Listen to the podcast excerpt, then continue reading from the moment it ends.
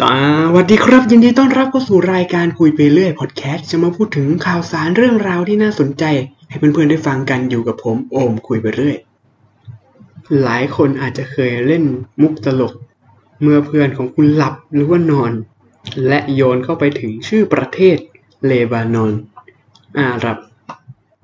สำหรับข่าวในวันนี้ไม่ใช่เป็นเรื่องตลก แต่เป็นเรื่องที่น่าเศร้าที่เกิดขึ้นเมื่อไม่นานมานี้ ซึ่งเพื่อนๆคงได้รู้กันแล้ว แต่ผม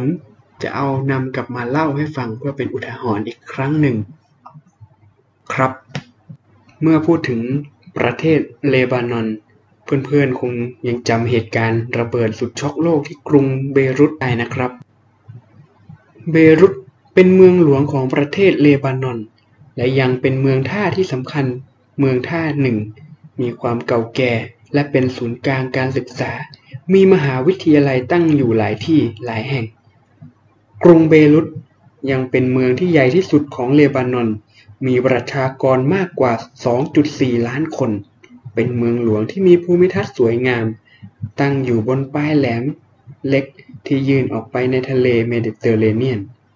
เลบานอนกำลังอยู่ในสถานการณ์ที่ย่ำแย่ ทั้งจากการระบาดของโควิด -19 การล่มสลายทางเศรษฐกิจ และยังความวุ่นวายระหว่างรัฐบาลกับผู้ชุมนุมต่อต้าน ไหนจะความตึงเครียดตรงพรมแดนกับอิสราเอลอีก แต่ดูเหมือนว่าเทพธิดาแห่งโชคชะตาจะไม่ได้เข้าข้างพวกเขา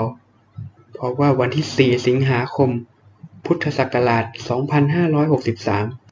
18 นาฬิกา ตรงกับเวลาประเทศไทย 4 ทุ่มนะครับ เกิดระเบิดครั้งใหญ่ขึ้นบริเวณท่าเรือกรุงเบรุตสองครั้ง โดยครั้งที่ 2 ห่างจากครั้งแรก 15 นาที และรุนแรงกว่าการระเบิดครั้งแรกมาก แรงระเบิดก่อให้เกิดควันสีแดง รูปดอกเห็ด สูงหลายร้อยเมตร เหนือท้องฟ้ากรุงเบรุต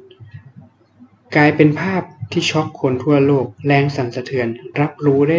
ถึงคนบนเกาะไซปรัส ซึ่งอยู่ห่างไปถึง 240 กิโลเมตร อาคารบ้านเรือนในรัศมี 10 กิโล ได้รับความเสียหาย รถยนต์จำนวนมากถูกทำลาย ผู้คนมากมาย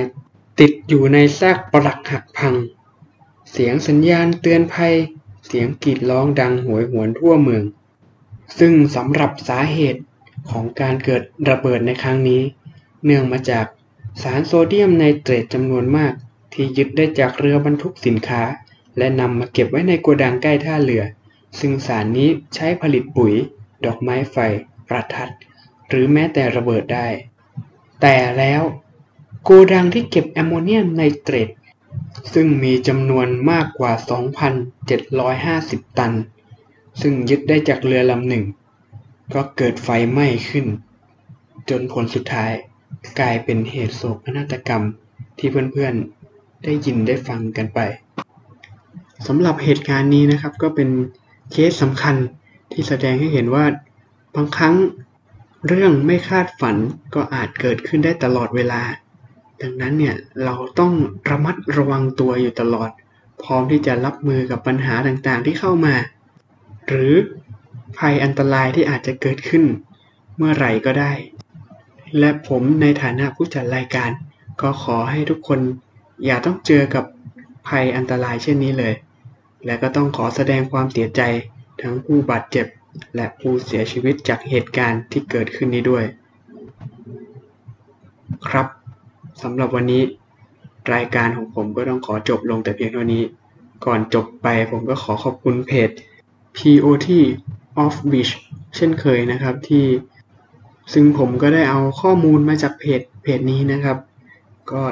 เจ้าของเพจก็ได้รวบรวมข้อมูลไว้เป็นอย่างดี เรียบเรียงให้สละสลวย อ่านง่าย ครับสำหรับใครสนใจก็ไปติดตามได้นะครับ POET Off Beach ครับสำหรับ EP นี้ก็ขอจบลงแต่เพียงเท่านี้ ถ้าผิดพลาดประการใดก็ขออภัยมาณที่นี้ด้วย ขอบคุณครับ